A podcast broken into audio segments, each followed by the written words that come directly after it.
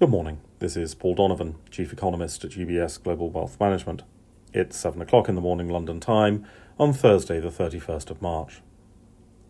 While economists are always under pressure to predict the future, there is some benefit in explaining the past. Yesterday, the fourth quarter U S G D P data was revised. This is pre-war data. This is data that is still not very reliable, as it will be revised again. Nonetheless, the contribution of consumer spending was revised down quite sharply in these numbers. And for the second quarter in a row, spending on things like furniture fell. This fits with the story that lower-income U S households have spent their pandemic-related savings and are starting to live within their incomes. Demand in the fourth quarter, in other words, was in the process of normalizing. The supply of goods was hitting all-time record highs at the same time.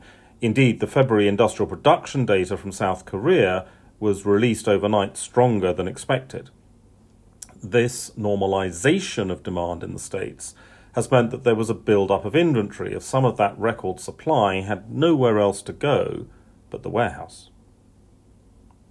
This demand story should not be lost amidst the noise about inflation or the fog of war. Household spending in the States is going back to being driven by income, but real wages are at recession-type levels in the States and elsewhere, albeit the spending power of consumers is better than headline consumer price inflation is currently suggesting. There's no evidence of supply slowing from its record highs, but there is evidence of demand moderating.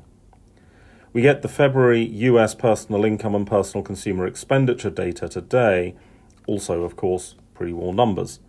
The markets will probably get excited by the core personal consumer expenditure deflator, which is, by repute, the Fed's favoured inflation measure.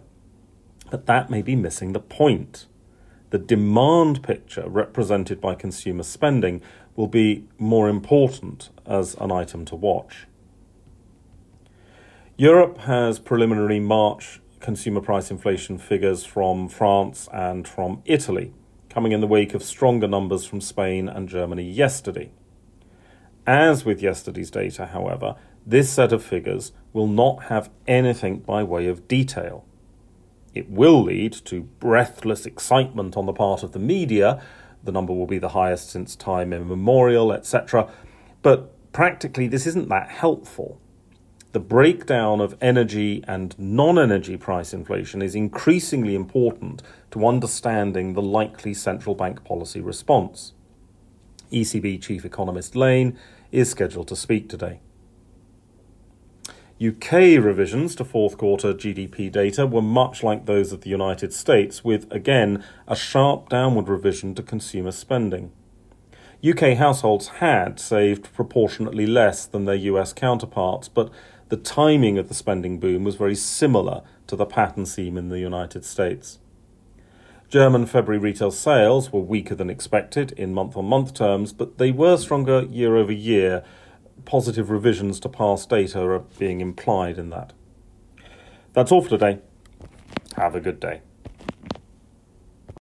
U B S Chief Investment Office's investment views are prepared and published by the Global Wealth Management business of U B S A G or its affiliate, U B S. This material has no regard to the specific investment objectives, financial situation, or particular needs of any specific recipient and is published for informational purposes only. As a firm providing wealth management services to clients globally, U B S A G and its subsidiaries offer both investment advisory services and brokerage services. Investment advisory services and brokerage services are separate and distinct, differ in material ways, and are governed by different laws and separate arrangements. In the U S A, U B S Financial Services, Incorporated is a subsidiary of U B S A G and a member of FINRA S I P C. For information, please visit our website at ubs.com forward slash working with us. For a full legal disclaimer applicable to the independent investment views produced by U B S, please visit our website at ubs.com forward slash CIO dash disclaimer.